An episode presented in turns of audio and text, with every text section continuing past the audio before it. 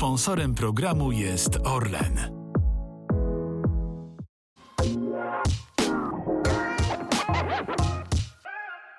Cześć, dzień dobry. To jest podcast olimpijski, którego gościem jest mistrz świata, mistrz Europy, triumfator Ligi Narodów, trzykrotny zwycięzca Ligi Mistrzów, e, olimpijczyk. Ten, który właśnie ze swoją drużyną kwalifikację olimpijską do Paryża wywalczył, Aleksander Śliwka. Cześć.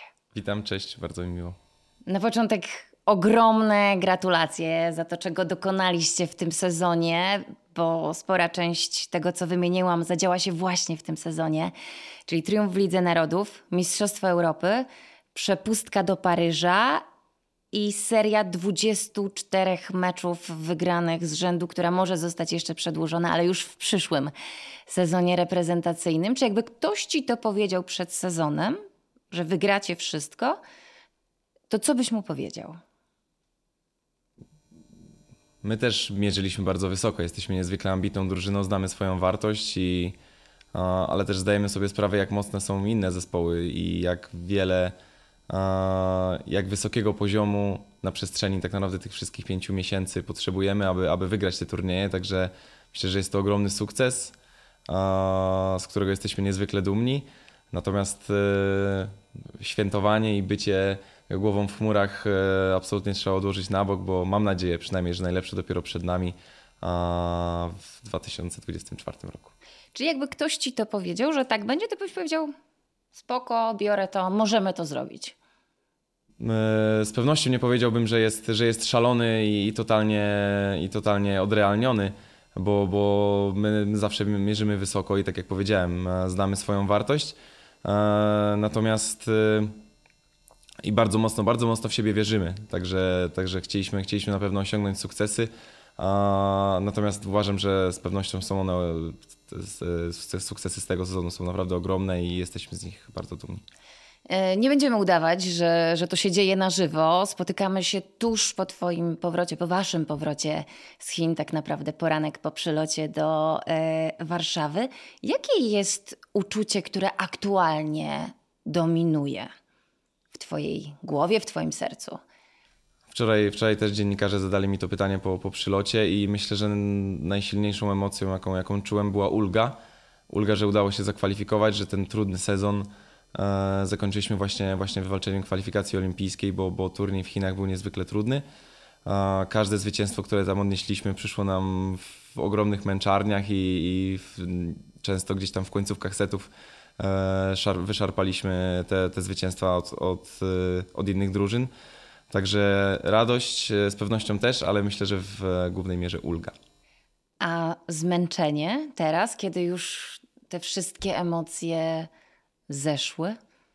Myślę, że to będzie do nas dopiero docierać. Mamy teraz parę dni przed powrotem do klubów, aby, aby się zregenerować fizycznie, ale też mentalnie, bo Byliśmy non-stop na, na ogromnej koncentracji, cały czas była, była presja, cały czas musieliśmy być maksymalnie skupieni na, na kolejnych spotkaniach.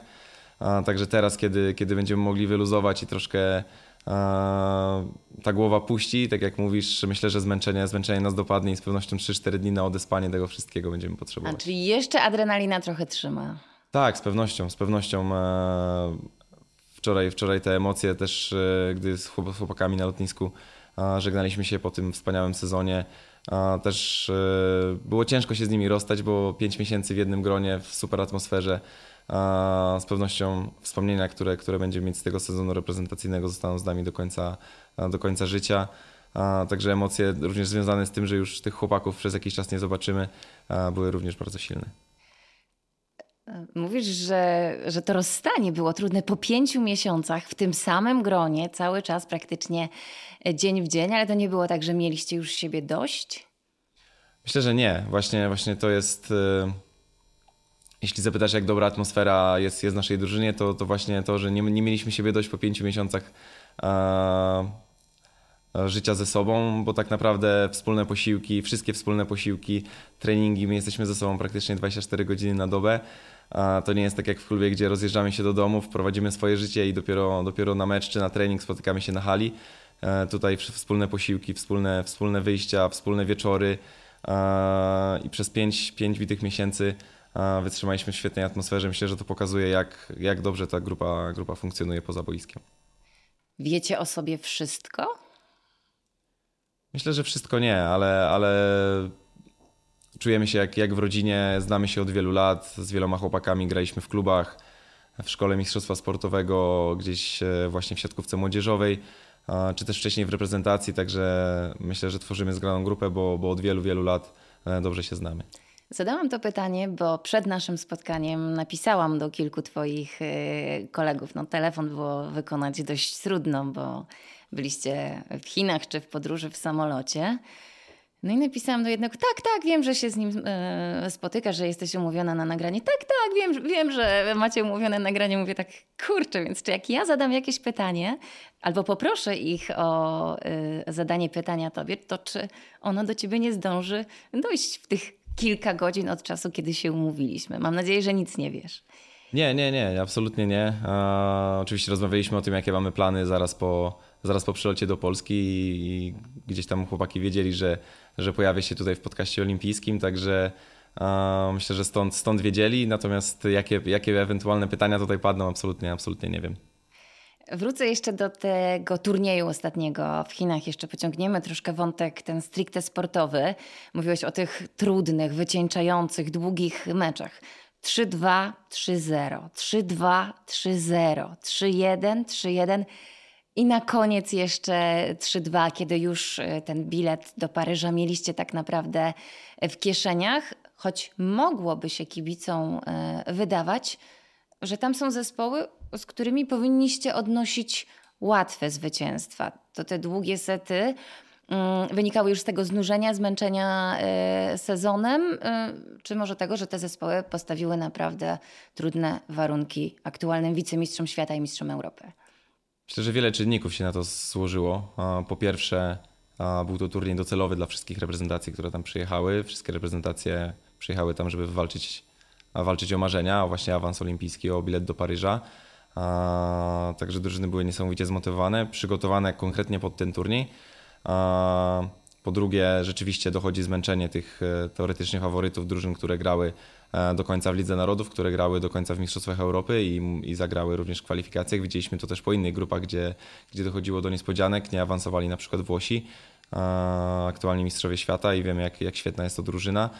Mm, także tym bardziej cieszymy się, że udało się wywalczyć tą kwalifikację. Na przykład dla Belgów była to prawdopodobnie jedyna szansa, bo ich miejsce rankingowe jest na tyle niskie, że tylko chyba cud i wszystkie wygrane mecze da, dawałyby im awans, ale, ale Belgowie nie grają w Lidze Narodów, więc tych punktów nie będą mogli zbierać. I to była, to była dla nich prawdopodobnie jedyna szansa, aby tam się dostać i byli niezwykle blisko, zagrali fantastyczny turniej, ale niestety nie udało im się. Biorąc te wszystkie czynniki pod uwagę, bardzo cieszymy się, że już teraz ten awans jest, mamy czapki, mamy tą maskotkę i mamy, mamy bilety do Paryża i nasz sztab szkoleniowy będzie mógł się, będzie mógł zaplanować dokładnie przygotowanie już, już w tym roku, aby, aby jak najlepiej być w 100% gotowym na, na Paryż. A to, że tak naprawdę jest praktycznie pewne, że nawet gdybyście nie wywalczyli kwalifikacji w Chinach, to byście do Paryża pojechali z rankingu też gdzieś się działo z tyłu głów? Że nie musicie?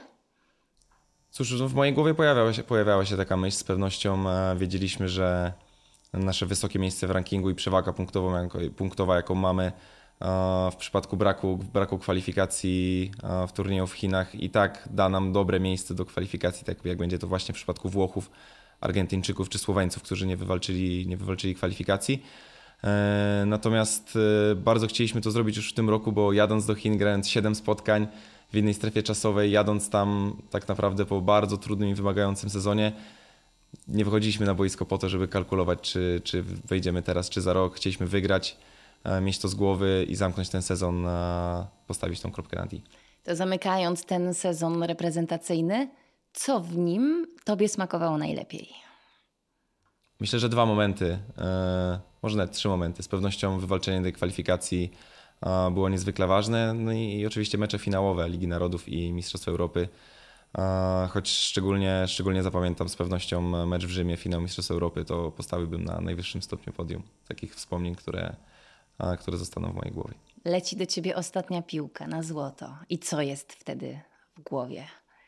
Ja pamiętam gdzieś tam wcześniej mówiłem, jak, jak przylecieliśmy, że pamiętam, co działo się w mojej głowie akcję przed. Mieliśmy 24-22, mieliśmy piłkę meczową, której nie skończyłem ja, potem jeszcze chyba dwóch piłek nie skończyliśmy. Przegraliśmy tą akcję i miałem taki moment e, strachu, że, że jest 24-24 i teraz gramy na przewagi, ale po chwili zobaczyłem na tablicy wyników, że mamy jeszcze jedną szansę i pojawił się we mnie taki większy spokój, że to jeszcze, jeszcze jest jedna piłka, możemy ją wykorzystać i, e, i byłem może niepewny, ale bardzo mocno wierzyłem, że uda się, uda się ten mecz zamknąć, także e, ogromnie No i jest ten ostatni punkt i wtedy już tylko euforia, czy przelatują jakieś momenty w głowie? Myślę, że wtedy, wtedy puszczają emocje, to skupienie, które mimo, mimo stresu, mimo presji, jaka, jaka ciąży na, w głowie przed takim meczem, w moim przypadku te emocje, emocje bardzo puściły, gdzieś tam poleciały łzy, ale chłopaki, którzy niezwykle się cieszyli, byli bardzo radośni, szybko mnie gdzieś tam wciągnęli do środka i, i zaraz, zaraz pojawił się na mojej twarzy uśmiech i, i ta radość, radość przeważyła. A potem świętowanie po, yy, po Lidze Narodów po Mistrzostwach Europy, czy po wywalczeniu kwalifikacji olimpijskiej? Które było takie najmocniejsze? Które świętowanie było najmocniejsze? O, ciężko powiedzieć. Generalnie po Lidze Narodów w Gdańsku mieliśmy, mieliśmy super kolację z naszymi najbliższymi, z rodzinami. E, spędziliśmy świetny czas. E, natomiast e, być może to świętowanie było mocniejsze właśnie w Rzymie ale też musieliśmy, musieliśmy zachować w tym wszystkim spokój i nie przesadzić, bo, bo mieliśmy wizytę u pana premiera, mieliśmy kolejne obowiązki po przylocie do Polski, także e, oczywiście było, było, było świętowanie, ale, ale wszystko, wszystko z umiarem. Nie wszyscy zdążyli na śniadanie u premiera. Norbert Hubert już powiedział o tym oficjalnie, także. Tak, słyszałem, że już się tym pochwalił. Norbert zaspał, nie udało się go dobudzić. Także, także było, było, troszkę, było troszkę śmiechu z tym, ale, ale koniec końców wszyscy byliśmy u premiera na śniadaniu i wszyscy zdążyli wypić kawę. To jak smakowała kolacja w Chinach, ta właśnie postawiona przez Norberta Hubera za to spóźnienie?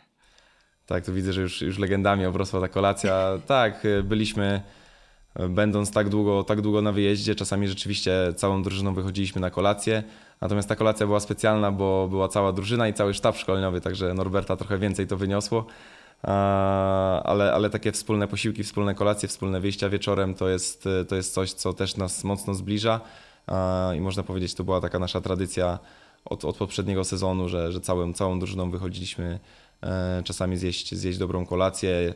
Rozmawialiśmy wtedy o różnych rzeczach i, i to, to są chwile, które też stalają nas jako zespół. I to zawsze jest tak, że ktoś jak coś mu nie wyszło, gdzieś się spóźnił, to wtedy jest wybierana ta jedna osoba, która wszystkim stawia? Generalnie bardzo, bardzo rzadko się zdarza taka sytuacja, bo raczej jesteśmy punktualni. A tutaj akurat trener wybrał taką formę, nazwijmy kary. A częściej te kolacje są z powodu urodzin chłopaków, bo akurat e, w tej drużynie 10 czy 12 chłopaków miało, miało urodziny właśnie podczas, podczas lata, podczas reprezentacji, e, więc jeśli ktoś miał urodziny, organizował taką kolację, zapraszał wszystkich chłopaków, a my e, gdzieś tam wręczaliśmy mu e, za to jakiś mały prezencik. To wracając jeszcze do tej chińskiej, to była restauracja typowo chińska z lokalnym jedzeniem. I czy w takich momentach wy szalejecie? Wiecie, kumpel stawia, Huber stawia i bierzemy przystawkę, drugie danie, deser, no i oczywiście coś do picia. Tak, zawsze, zawsze się śmiejemy, że, że jeśli ktoś stawia, to możemy, możemy zaszaleć, ale oczywiście wszystko z umiarem, bo na drugi dzień, e, na drugi dzień graliśmy, graliśmy chyba mecz po tej kolacji, także trzeba było zjeść w miarę lekkostrawnie i na to, żeby być gotowym na drugi mecz i wyjść na, boisko, na drugi dzień i wyjść na boisko. Dobrze, mówiliśmy o tych plusach, co najlepiej smakowało. A czego miałeś dość, jeśli w ogóle było coś takiego? Oczywiście były, były momenty trudne, szczególnie jeśli chodzi o zmęczenie, czy o stres związany z, z meczami, z oczekiwaniami, z presją, z presją na wynik. Ale tak jak mówiłem wcześniej, atmosfera w naszej drużynie była na tyle dobra, i mam też e, przyjaciół w tej, w tej drużynie, z którymi zawsze mogę porozmawiać, jeśli mam jakiś kłopot i, i takie rzeczy szybko wyprowadzić i kiedy pojawiał się jakiś, jakiś smutek, jakieś wątpliwości albo jakieś rzeczy związane właśnie ze zmęczeniem, ze stresem, to, to szybko to gdzieś tam rozmową, żartami, komunikacją między nami rozwiązywaliśmy. To twój najlepszy przyjaciel? Zdecydowanie Łukasz Kaczmarek, z którym jestem, który jestem w pokoju, z którym od, od paru lat gram w, w Zaksie Kędzierzyn-Koźle. I to jest z pewnością chłopak, z którym, z którym też rozmawiam o, o, o naszych, rozmawiamy o naszych emocjach. Jako przyjaciele staramy się zawsze sobie pomóc, jesteśmy zawsze gotowi, aby, aby wyciągnąć rękę do tego drugiego. Dużo Was łączy? Mówię o takich cechach charakterologicznych, czy, czy raczej jesteście jak ogień i woda i wtedy ewentualnie który ogień, a który woda? Ciężko mi powiedzieć. Wydaje mi się, że Łukasz jest osobą bardzo emocjonalną, czasami nawet wybuchową. Ja też potrafię taką osobą być, chociaż ludzie mają mnie za spokojnego. Bo staram się być spokojny, ale też, też jestem osobą, która, która nosi, nosi sobie, w sobie silne emocje i czasem nie uda mi się ich utrzymać. Jesteśmy oboje bardzo ambitnymi ludźmi, którzy, którzy walczą o swoje i, bardzo ciężko pracują, aby zrealizować swoje marzenia.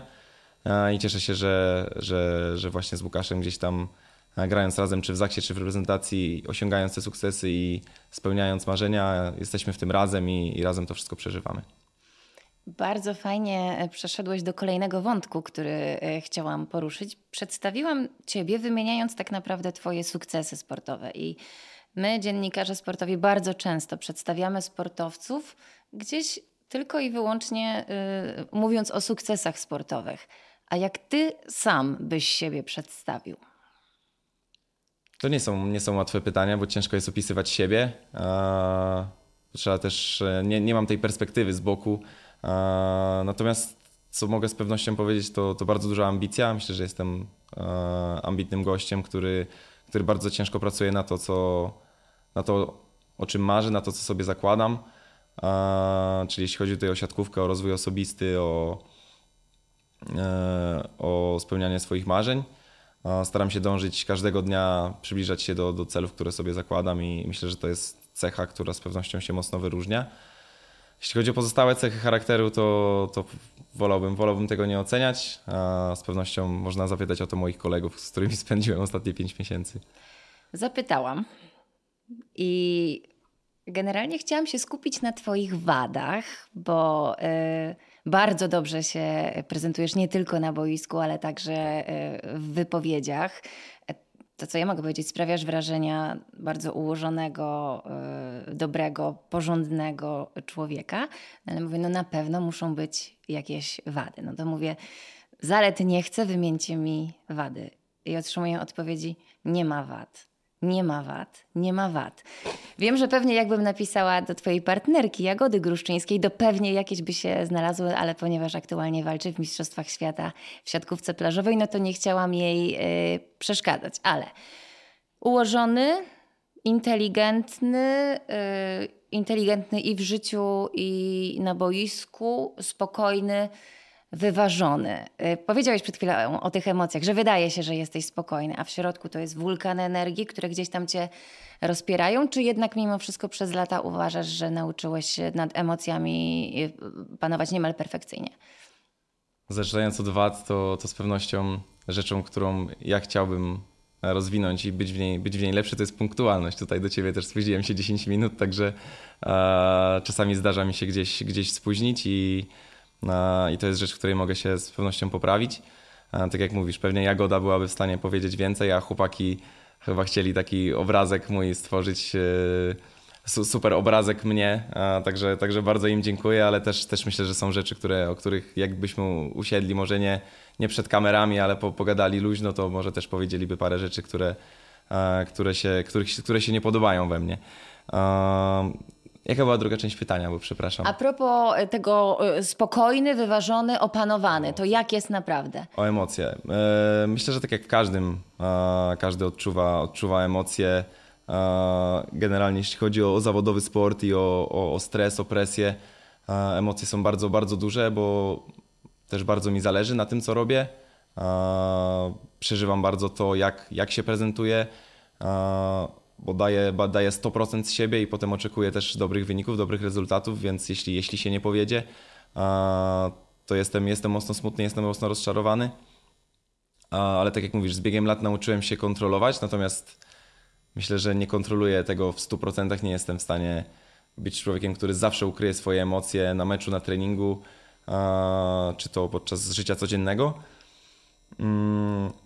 Myślę, że mogę tutaj rozróżnić dwie, dwie rzeczy. Podczas meczu kontroluję się, jestem w stanie rzeczywiście pokazywać spokój, bo też tak jak wielu trenerów mówiło mi wcześniej, to jest bardzo ważne, aby nie pokazać przeciwnikowi emocji, takich jak stres, strach, zdenerwowanie. Natomiast na treningach często, często te emocje pokazuję, gdzieś zdenerwowanie, czasami kopnę piłką, uderzę w słupek, krzyknę parę rzeczy nie, niecenzuralnych zdecydowanie, także chłopaki, którzy ze mną trenują na pewno będą mogli to potwierdzić. Natomiast w meczu staram się, staram się te emocje jak najbardziej trzymać na wodzy, mimo tego, że jest ich bardzo wiele w środku. Współpracujesz albo współpracowałeś z psychologiem, z trenerem, coachem mentalnym? Tak, miałem taki moment, natomiast nie robiłem tego stale, e, ale parę rzeczy, które, mm, które wyciągnąłem od pracy z psychologiem sportowym, e, korzystam z nich do dzisiaj e, i bardzo mi one pomagają. Natomiast moim, mogę powiedzieć, że moim psychologiem jest, jest, jest moja narzeczona. Bardzo dużo rzeczy z nią, z nią omawiam, z nią przegaduję.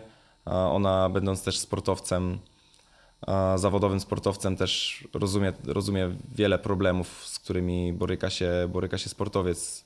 Tak jak mówiłem wcześniej, stres, presja wyniku, różne rzeczy związane też z życiem prywatnym. Także, także to jest osoba, z którą zawsze mogę porozmawiać. I drugą taką osobą jest Łukasz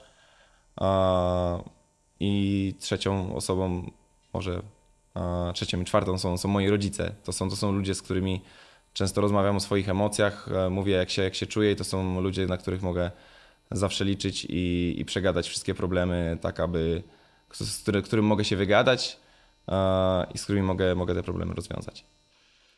Mm, czy będzie nadużyciem, jeżeli powiem, że to dzięki rodzicom zostałeś siatkarzem? I od razu druga część pytania, czy miałeś jakikolwiek inny wybór? Z pewnością. Po pierwsze, dostałem świetne geny od rodziców. Po drugie, rodzice pokierowali mnie moją ścieżką jako, jako dziecko. E, wysłali mnie do szkoły mistrzostwa sportowego, co było, e, było świetną decyzją. Przepraszam, wtrącę tylko, że twoi rodzice byli siatkarzami, prawda? A tak, tak, tak, oczywiście. Moi rodzice tak uprawiali siatkówkę, e, grali w nią i zaszczepili, zaszczepili tą pasję od, od najmniejszych, od, od najmłodszych lat. Jako gdzieś tam małe dziecko chodziłem na mecze, na mecze mojej mamy, mojego taty i zawsze gdzieś tam z tą piłką w rękach można powiedzieć, że wyssałem, wyssałem pasję do siatkówki z mlekiem matki, zdecydowanie. Generalnie tradycja, tradycja siatkarska, rodzinna jest, jest jak najbardziej, mm, można powiedzieć, że, że jest, jest, jest w mojej rodzinie bardzo, bardzo mocna, bo również moje siostry, siostry, siostry starsze grały w siatkówkę oraz, oraz mój młodszy brat, młodszy brat w siatkówkę gra, także, także wszystko, wszystko się kręci wokół, wokół piłki, do, piłki do siatkówki. Wracając do tego, co mówiłem na początku, rodzice mieli bardzo duży wpływ właśnie na, na pokierowanie mną jako, jako młodym człowiekiem, jako dzieckiem. Jestem za, bardzo wdzięczny im za to, bo uważam, że, że rodzice odgrywają bardzo duży, odgrywają bardzo dużą rolę właśnie w kierowaniu dzieckiem, odpowiednim kierowaniu dzieckiem, przekazywaniu pewnych wartości, które, które potem ten nastolatek i już osoba dorosła będzie wykorzystywała w swoim życiu. Przeczytałam też kilka wywiadów e, z Tobą, z Twoim bratem również, i chciałabym pewne informacje zweryfikować, ponieważ pewne pochodziły e, również z tabloidów. E, czy to prawda, że klub Spartacus Jawor, pochodzisz z Jawora, został założony specjalnie dla Ciebie, dlatego żebyś mógł trenować siatkówkę? Myślę, że to, to, to jest troszkę już przesadą, powiedzenie aż, aż, aż tak, ale rzeczywiście. Ja będąc, będąc dzieckiem w wieku, idąc do szkoły podstawowej, grałem przez 3-4 lata w piłkę nożną e, i dopiero w 2000, 2008 to jest chyba data powstania, powstania klubu Spartacus Jawor, czy 2007. Mam 2007 w notatce. 2007, dobrze, dobrze. W takim razie opowiem szybko, postaram się szybko tą historię opowiedzieć. Mamy czas. Moi, moi rodzice z grupą, z grupą znajomych e, a przede wszystkim moja mama, która była trenerką, jej przyjaciółka, pani Marta Czyczerska, która również była trenerką w klubie dziewczęcym, a w klubie Olimpia Jawor. Odeszły z klubu, z różnych, z różnych przyczyn nie dogadywały się, e, chciały, chciały założyć swój projekt i wspólnie właśnie z, z moim tatą również, z grupą, z grupą, z grupą znajomych, można powiedzieć pasjonatów siatkówki, założyli klub chłopięcy, którego do tej pory nie było w moim mieście. I to była, to była okazja do tego, abym mógł rozpocząć przygodę z siatkówką, tak jak też wielu innych chłopców klub Klub do dziś e, świetnie, świetnie się ma, wielu, wielu wychowanków. Kuba Popiwczak grał u nas w klubie, mój brat, który, który teraz jest zawodnikiem Gwardii Wrocław, jest wychowankiem Spartakusa. Także nadal, nadal jest, tam, jest tam wielu chłopaków, którzy, którzy chcą e, grać, grać w siatkówkę, mają z tego, mają z tego wielki fan. Ja też czasami będąc w, w rodzinnym Jaworze e, przyjeżdżam na, na treningi do chłopaków przekazuję im sprzęt, czasami gdzieś tam e, spędzę z nimi trochę czasu, porozmawiam, także e, na pewno ten klub darzy, darzy dużym sentymentem i to jest taka, to jest bardzo ciekawa generalnie historia, bo, bo klub został założony i od razu zacząłem w nim trenować, co może wskazywać na to, co powiedziałaś, natomiast to nie było aż tak, ten, ten tytuł jest troszkę przesadzony. Czy to prawda, że najpierw trenowałeś z dziewczynkami? Tak, mama, mama, tak jak powiedziałem wcześniej, była była trenerką w, w klubie dziewczęcym, więc gdzieś tam pierwsze odbicia, pierwsze kroki gdzieś tam z boku rzeczywiście na tych treningach e, stawiałem i, i możliwe, że gdzieś tam pierwsze odbijania w parach albo jakieś pierwsze elementy, elementy siatkówki to właśnie na treningach e, u mojej mamy z dziewczynkami. Czyli to ona była twoją pierwszą trenerką, także i jak długo trwał, te, trwał ten okres, kiedy twoja mama była twoją trenerką? moja mama była, była moją trenerką w chyba przez dwa lata, jak byłem, byłem w gimnazjum już w Spartakusie Jawor, e, ale nie było to łatwe. E, myślę, że szczególnie dla mojej mamy, e, bo ja jako byłem bardzo emocjonalnym dzieckiem. Tak jak mówimy o, o silnych emocjach, które są we mnie jako dziecko, nie potrafiłem sobie z nimi poradzić. Jeszcze nie miałem tych narzędzi, które pozwalały mi gdzieś tam myśli, emocje, które pojawiają się w mojej głowie stłumić. I bardzo często byłem, byłem gdzieś tam wybuchowy rzeczy, o których mówiłem, że czasem zdarza mi się robić na treningach, wtedy, wtedy były na porządku dziennym, a ma niejednokrotnie musiała mnie z treningu po prostu wyrzucić. Czyli co na przykład, nie wiem, uderzyłeś kogoś piłką, jakieś krzesła latały? To była przede wszystkim, to, to muszę podkreślić, bo dalej tak jest, e, złość e, na mnie samego, że coś mi nie wyszło, wiem, że potrafię to zrobić, a w tym momencie mi nie wyszło, jestem perfekcjonistą, więc e, jedna rzecz, która, która gdzieś tam mi nie wyszła, a według mnie powinna mi wyjść, potrafi, potrafiła mnie bardzo mocno wytrącić z równowagi. Rzeczywiście piłki, krzesła, kopanie piłkami, krzyki, niemożność pogodzenia się z tym, z tym, że mi nie wyszło, że przegrałem. No i mama musiała reagować, musiała czasem stanąć, mimo tego, że, że wiem, że bardzo jej zależało, że, że bardzo mnie kocha i chce dla mnie jak najlepiej, to przy grupie czasami trzeba było stanąć, pokazać, e, że to ona tam rządzi i wysłać mnie do domu. Cztery lata piłki nożnej e, najpierw i wtedy co się stało? Rodzice powiedzieli, nie, nie, piłka jednak nie będziesz siatkarzem? Myślę, że rodzice generalnie bardzo chcieli, żebym grał w siatkówkę.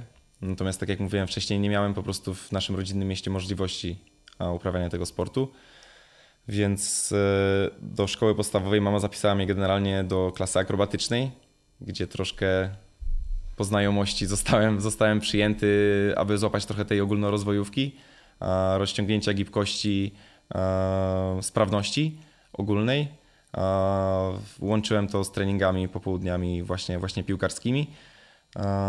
I być może gdyby nie założenie klubu, być może spróbowałbym gdzieś w innym mieście swoich sił, jeśli chodzi o siatkówkę, bo, bo tak jak mówię, siatkówka gdzieś tam była ze mną od najmłodszych lat i mimo tego, że bardzo podobała mi się piłka nożna, E, i uwielbiałem w nią grać i bardzo mocno się nią interesowałem w tych czasach, e, to jednak siatkówka i bycie od najmłodszych lat na meczach rodziców e, to jednak była, kiedy, kiedy była możliwość rozpoczęcia uprawiania siatkówki, nie zastanawiałem się ani trochę. No, ta akrobatyka mnie jeszcze zaciekawiła, bo Jawor to jest dosyć mocny akrobatyczny ośrodek w Polsce. Czy to trwało na tyle długo, że mógłbyś już mieć sprecyzowaną ścieżkę, czy to będą skoki na trampolinie, czy jednak ćwiczenia grupowe, czy skoki na ścieżce? muszę powiedzieć, że, że naprawdę nie byłem zbyt. nie miałem papierów, może tak powiedzmy, na, na akrobatę. Mamy, mamy rzeczywiście w Jaworze bardzo mocną sekcję akrobatyczną, skoczków na trampolinie i którzy osiągają bardzo duże sukcesy, osiągali, osiągają bardzo duże sukcesy w Polsce i, i, i na świecie. Ale ja z pewnością nie byłem materiałem na, na, na, takiego. Po latach bardzo śmiejemy się z mamą i właśnie z trenerami, którzy, którzy tam wtedy, mm, którzy dalej tam są, dalej trenują, że, że rzeczywiście ja byłem tak troszkę dołożony na siłę do tej grupy przez moją mamę, żeby, żeby złapać tą ogólną rozwojówkę i sprawność, ale, ale to nie mogło skończyć się dobrze, także dobrze, że poszedłem w siatkówkę. To najtrudniejszy element akrobatyczny, jaki potrafiłeś wykonać? Jaki potrafiłem? Pamiętam ze skoków na batucie, że, że potrafiłem zrobić gdzieś salto w przód, salto w tył, ale to był, to był totalny maks. Kiedyś gdzieś też w trakcie robienia salta podbiłem sobie oko kolanem, także, także za, zdecydowanie, za długa noga. Tak, zdecydowanie nie, nie, nie była to moja, moja nisza. Y, mówiliśmy o tym rozpoczęciu treningów siatkarskich w 2007 roku, czyli e, rok po tym albo trochę mniej, jak polscy siatkarze po długich, chudych latach e, wywalczyli wicemistrzostwo świata. Zespół Raula Lozano dokonał tego w Japonii. Oglądałeś te mistrzostwa? Tak, Pamiętasz? i, i ostatnio, ostatnio w, trakcie, w trakcie naszych meczów w Chinach e, przypomniały mi, się, przypomniały mi się właśnie te czasy i właśnie ten turniej. Byłem wtedy w szkole podstawowej i mecze, e, jako że to była Japonia, mecze były w godzinach porannych i czasami oglądaliśmy je po prostu na lekcjach. Wtedy nie było telefonów, które mogliśmy schować w piórnikach, tak jak robią, robią to dzieci dzisiaj, bo bardzo dużo e, zdjęć na, na, na social mediach, na, na mediach społecznościowych widzieliśmy, że gdzieś tam dzieci, nastolatków, którzy w szkołach z nauczycielami oglądali, albo właśnie w piórnikach chowając telefon oglądali nasze mecze i wtedy ożyły wspomnienia właśnie z 2006 roku, gdzie ta można powiedzieć, pasja do tej siatkówki reprezentacyjnej i ten, ten sukces po, po wielu, wielu latach, jaki, jaki odnieśli, odniosła tamta drużyna. Te wspomnienia rzeczywiście ożyły i, i i radość, która, która wtedy była, po, szczególnie po meczu z Rosjanami ćwierćfinałowym, który, który drużyna odwróciła i z 0-2 wygrała, wygrała 3-2. A te wspomnienia rzeczywiście są, są jeszcze w mojej głowie, są bardzo mocne i to był turniej, który rzeczywiście można powiedzieć, rozbujał tą siatkówkę w Polsce i, i popularność jej na, w XXI wieku. Ten mecz, o którym e, wspominasz, tak naprawdę jego losy w dużej mierze e, odwrócił Piotr Gruszka. Czy wtedy sobie pomyślałeś, Gruszka może to Śliwka też będzie mógł?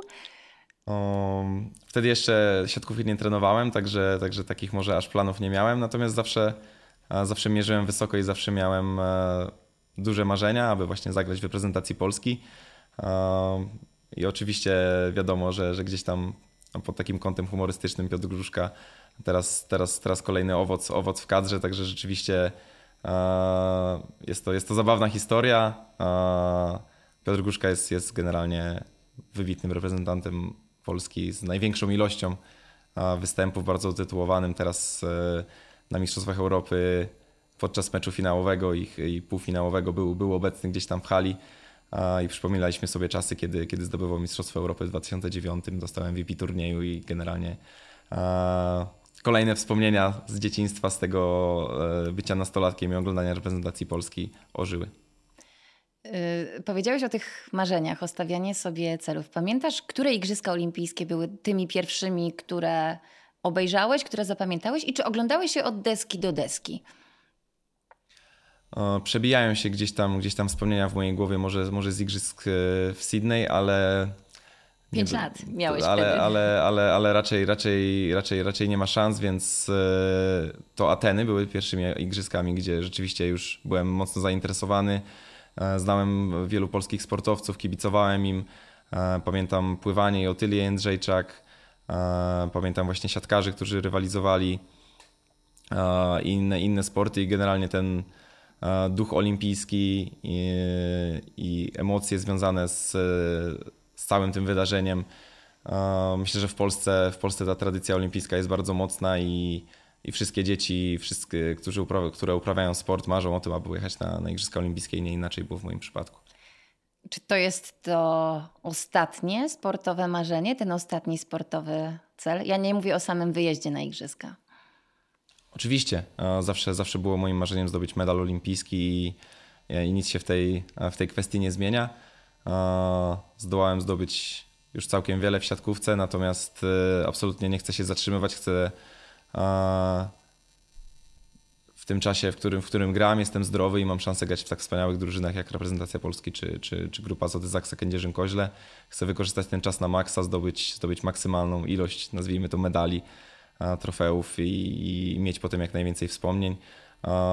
Ale z pewnością ten, to, to największe marzenie to w tej chwili jest, jest właśnie medal olimpijski. Dwa medale Mistrzostw Świata, trzy medale Mistrzostw Europy, cztery medale Ligi Narodów, e, srebro Pucharu Świata, trzy złote medale Ligi Mistrzów. To są tylko te Twoje najważniejsze sukcesy, najważniejszych e, imprez. Czy jakbyś miał oddać te wszystkie medale za jeden medal olimpijski dowolnego koloru, to czy byś to zrobił? To jest bardzo trudne pytanie. Eee to jest bardzo trudne pytanie i nie wiem, czy jest, jest taka jednoznaczna odpowiedź e, na to pytanie, ale myślę, że w hierarchii tych wszystkich osiągnięć, trofeów, Igrzyska Olimpijskie są zdecydowanie na, na pierwszym miejscu. Mm, I to jest trochę tak, ostatnio sobie o tym myślałem, to jest trochę tak, że w drodze na Igrzyska, żeby, żeby zdobyć tam medal, po drodze są, są te przystanki, jak właśnie Liga Narodów, Mistrzostwa Europy i nawet jeśli, nawet jeśli je zdobędziemy, zdobędziemy złoty medal, wygramy je, to jest wspaniały sukces, ale w dalszym ciągu mamy to, że okej, okay, wygraliśmy, ale naszym celem jest jednak, jednak Paryż, naszym celem jest jednak medal olimpijski i nie ma jakiejś wielkiej euforii, tak jak mówiłem, bycia w chmurach z powodu tego, że jesteśmy mistrzami Europy i teraz to już na pewno nam się uda na, na igrzyskach. Nie, my jesteśmy bardzo mocno sfokusowani, bardzo mocno skoncentrowani na tym, aby, aby to właśnie w Paryżu być w najlepszej formie i to tam zagrać najlepszą siatkówkę w naszym życiu. Byłeś w Tokio. Y, na igrzyskach gra się trudniej niż na innych turniejach? To były moje pierwsze igrzyska i z pewnością było dużo, dużo stresu, dużo nerwów związanego, związanych z tym, z tym, jaki jest ważny jest to turniej. Jest to turniej bardzo mocno specyficzny też pod względem organizacji, pod względem choćby posiłków, bo, bo nie jest wszystko przygotowane, trzeba przejść, trzeba sobie to zorganizować. E, zupełnie inaczej wyglądają kwestie, kwestie logistyczne, kwestie przejazdów, kwestie prania, kwestie inaczej niż, zupełnie inaczej niż na powiedzmy Mistrzostwach Europy, Mistrzostwach Świata, Ligi na Lidze Narodów. I to był mój pierwszy wyjazd i rzeczywiście musiałem się z tym najpierw zapoznać, zobaczyć jak to wygląda. Wiadomo, jest też wielu sportowców, e, wielkich, wspaniałych sportowców, których mijasz po prostu idąc po wiosce olimpijskiej i ciężko ciężko nie mieć emocji, ekscytacji z tego, e, a mimo wszystko musisz skupić się na tym, żeby, żeby e, prezentować się dobrze na boisku i skoncentrować się na graniu. Także z pewnością to, że większość z nas pojedzie na swoje drugie, trzecie igrzyska z pewnością pomoże i to doświadczenie, które, które zebraliśmy na, na poprzednich takich turniejach, mam nadzieję, że zaprocentuje i da nam, da nam jakiś mały handicap inny niż złoty medal olimpijski brałbyś w ciemno? Myślę, że tak. Myślę, że tak. Y, generalnie wszystkie, wszystkie drużyny na świecie e, pragną, pragną jednego, pragną tego olimpijskiego medalu. Wszystkie drużyny na ten konkretny olimpijski turniej e, odkładają na bok jakieś e, kłótnie, nie wiem, ktoś może nie grał 3 lata w reprezentacji, ale akurat na igrzyska wróci, wszyscy montują najmocniejsze składy, będą w najlepszej możliwej formie, bo będą się przygotowywać przez cały rok do Igrzysk Olimpijskich. Nie tylko w Polsce chcemy, chcemy zdobyć medale, także zdajemy sobie sprawę, że to będzie absolutnie najtrudniejszy turniej, w jakim, w jakim weźmiemy udział. Wszystkie drużyny będą w topowej formie, wszystkie drużyny będą przygotowane. Zmienił się trochę format e, kwalifikacji olimpijskich i myślę, że poziom poszedł jeszcze, pójdzie jeszcze, jeszcze do góry. Także myślę, że podchodząc do tego z pokorą, do takiego turnieju musisz zakładać, że jeśli zdobędziesz medal, to to będzie ogromny sukces. Czy wierzysz, że trener Nikola Gribicz to jest ten trener, który właśnie na turniej olimpijski y, w Paryżu y, zrobi y, z wami formę życia? Oczywiście. Myślę, że to jest absolutną podstawą, aby wierzyć, wierzyć trenerowi, wierzyć w jego filozofię, w to, co, w to, co chce zrobić, w filozofię grania siatkówkę, w filozofię funkcjonowania w grupie, w filozofię pracy na, nad różnymi elementami i, i funkcjonowania właśnie, właśnie w drużynie. Nikola jest niezwykle doświadczoną osobą. Jako zawodnik zdobył, zdobył wiele, między innymi właśnie złoty medal olimpijski. Jako trener również, również ma ogromne osiągnięcia. I przede wszystkim jego spokój i doświadczenie myślę, że bardzo, bardzo się wyróżniają i to jest to, czym nas, czym nas kupił i dlaczego, dlaczego tak bardzo mu ufamy. Widzimy, że, że jeśli słuchamy jego, idziemy, idziemy za jego pomysłem, to, to przynosi świetne rezultaty, także myślę, że nie inaczej będzie w przyszłym roku. E, tu na Twoim miejscu siedział już Tomek Fornal i zapytałam go o to, żeby scharakteryzował, e, określił, jak wygląda jego relacja z trenerem Grybiciem. Odpowiedź była cicha. Chciałabym teraz Tobie zadać to pytanie, ale z dwóch perspektyw. Z perspektywy Olka Śliwki przyjmującego, kiedy kapitanem kadry był e, Bartek Kurek, i z perspektywy Olka Śliwki, który był kapitanem podczas turnieju kwalifikacyjnego w Chinach? Mm, myślę, że ta perspektywa jest podobna, bo niewiele się zmieniło po tym, jak e, musiałem zastąpić Bartka, dostąpiłem, przepraszam, dostąpiłem zaszczytu zastąpienia Bartka jako kapitan reprezentacji Polski na, na turnieju kwalifikacyjnym w Chinach. Oczywiście było, było parę kwestii organizacyjnych, które, które kapitan musi przegadać z pierwszym trenerem czy, czy z kierownikiem kadry i tak dalej.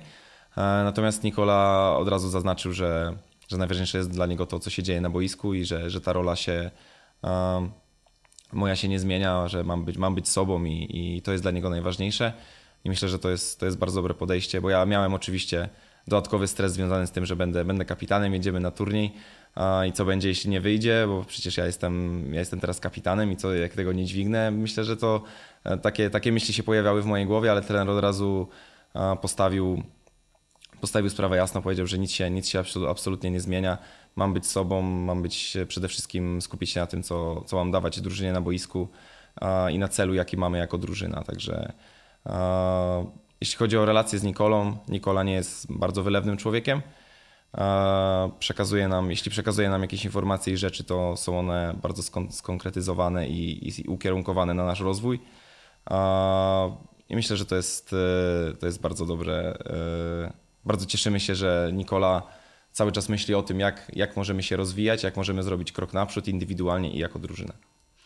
Czy Twój e, kierunek studiów magisterskich, zarządzanie, w jakikolwiek sposób przydaje Ci się do bycia kapitanem, do w jakikolwiek sposób zarządzania zespołem? Oczywiście są elementy, elementy o, których się, o których się uczyłem i można potem je wykorzystać. E, w funkcjonowaniu grupy, bo to są oczywiście podobne rzeczy.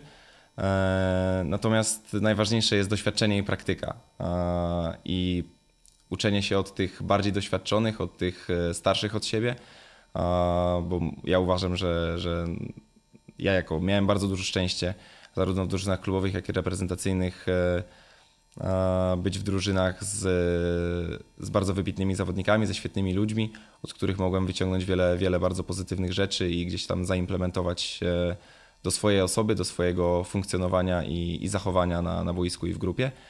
Mm, także staram się, staram się być taką osobą, chłonąć od tych, od tych starszych, od tych bardziej doświadczonych i wykorzystywać to potem w przyszłości jako grupa generalnie, ty, ale także twoi koledzy, świetnie się wypowiadacie, super się z wami rozmawia, prezentujecie bardzo wysoki poziom nie tylko na boisku, ale także poza nim. Y, czy pracowaliście, czy ty pracowałeś w jakiś sposób nad tym, nie wiem, korzystając z jakichś szkoleń medialnych, macie tego typu wsparcie, albo czy indywidualnie tego typu wsparcia szukacie?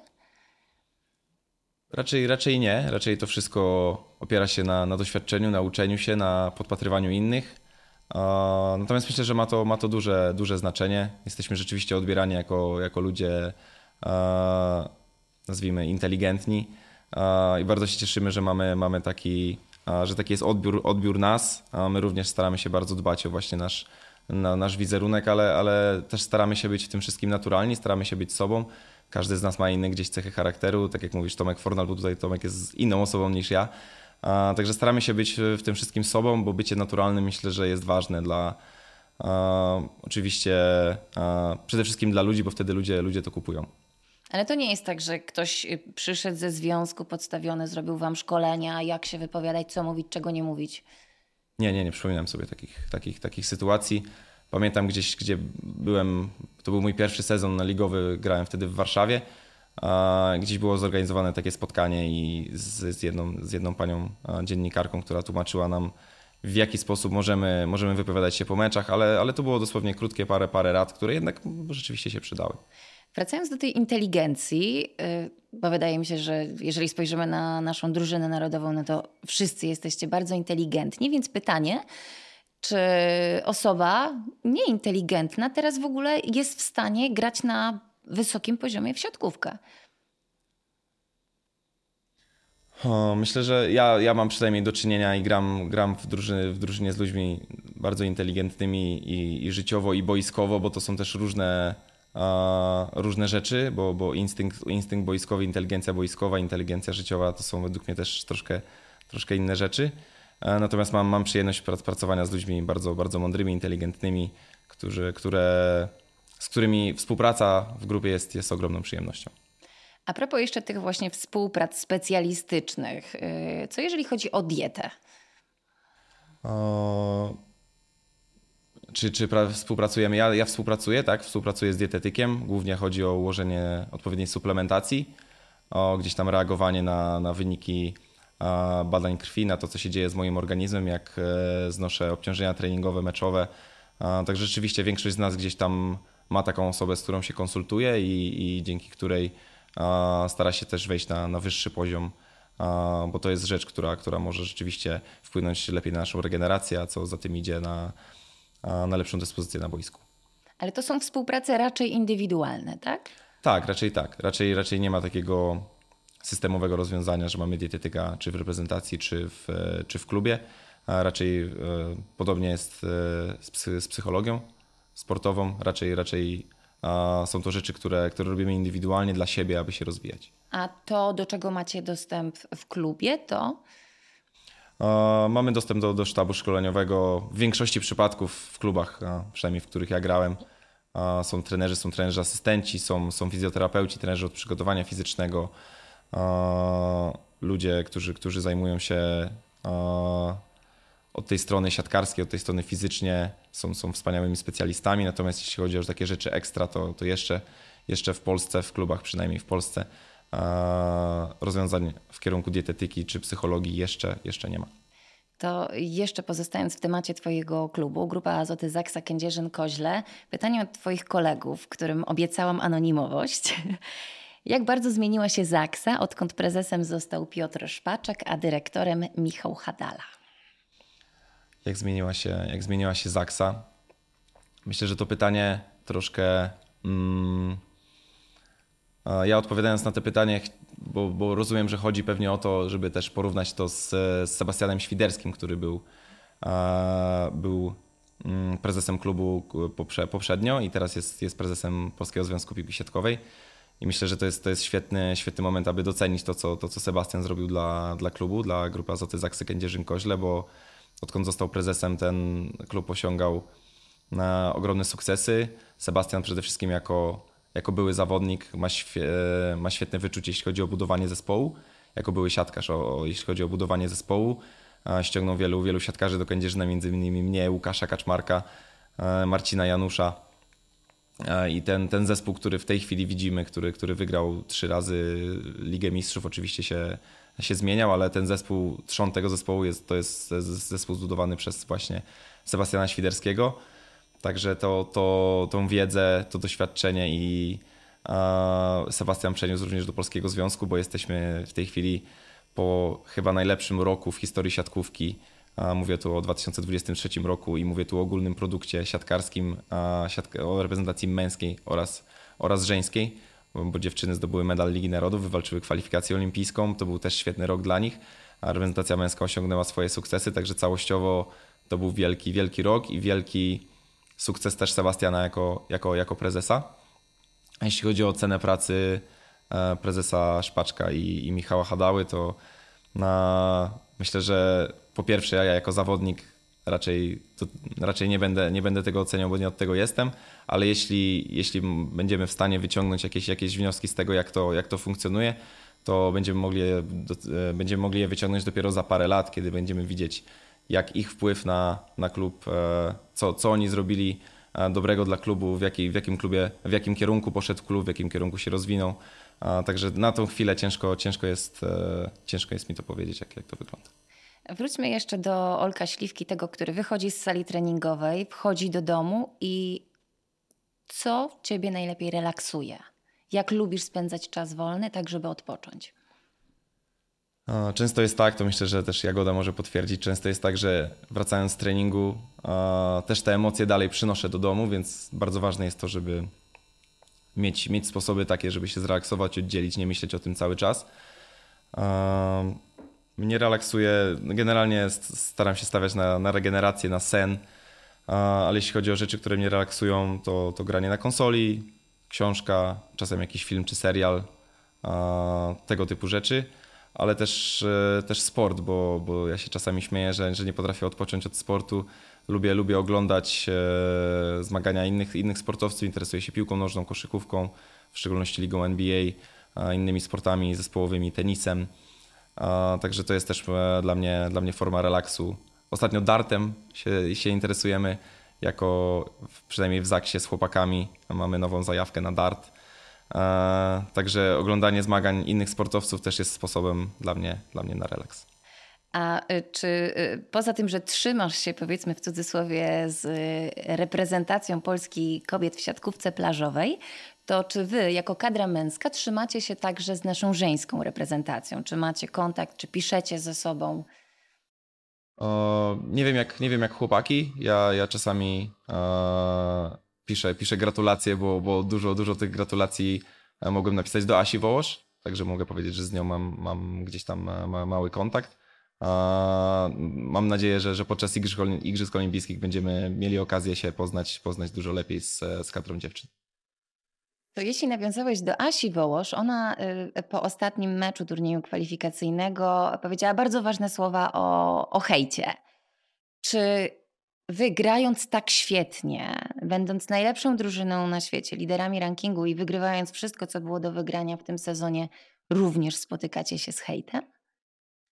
Oczywiście, oczywiście, że tak. E, hejt jest rzeczą, rzeczą w sporcie.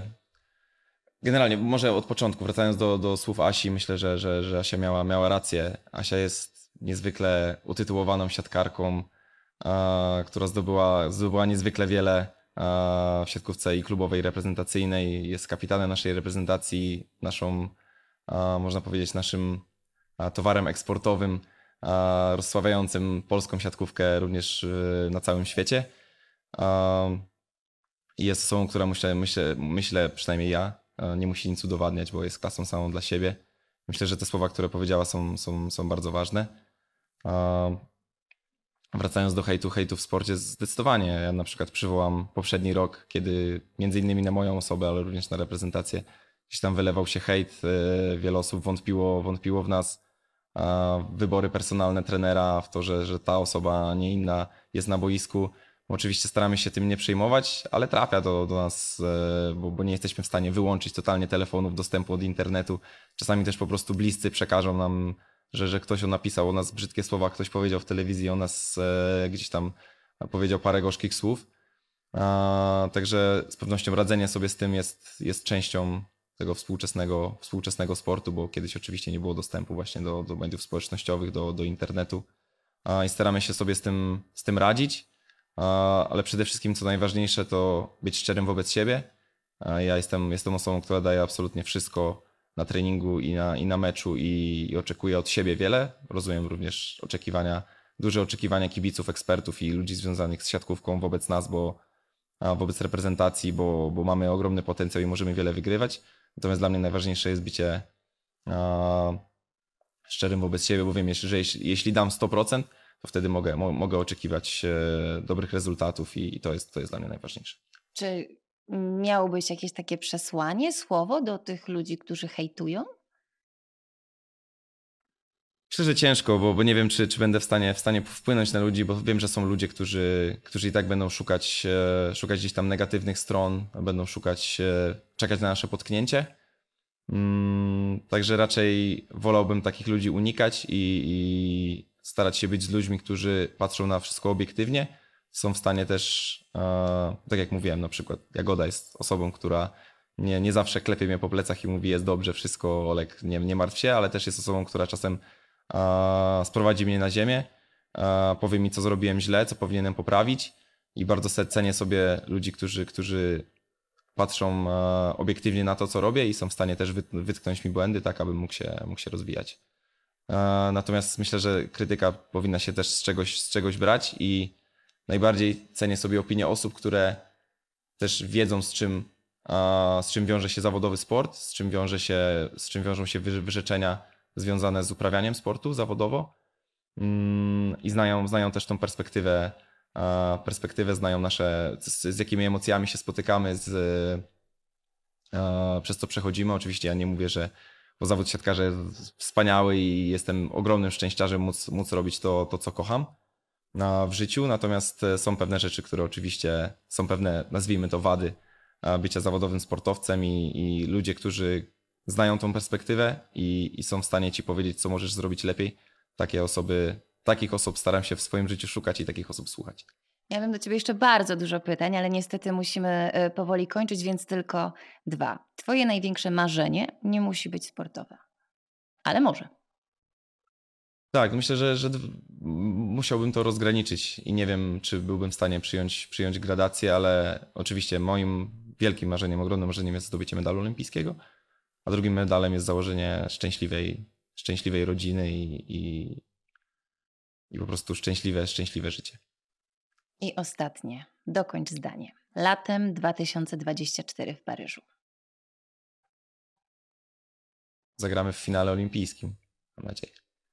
A ja mam nadzieję, że to będzie również y, zwycięski finał. Trzymam za to bardzo mocno kciuki.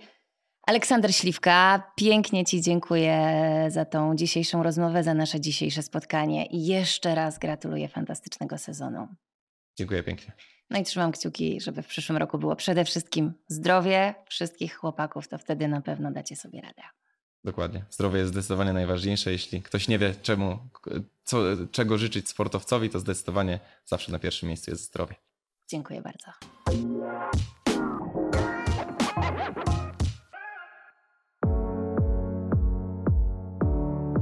Sponsorem programu był Orlen.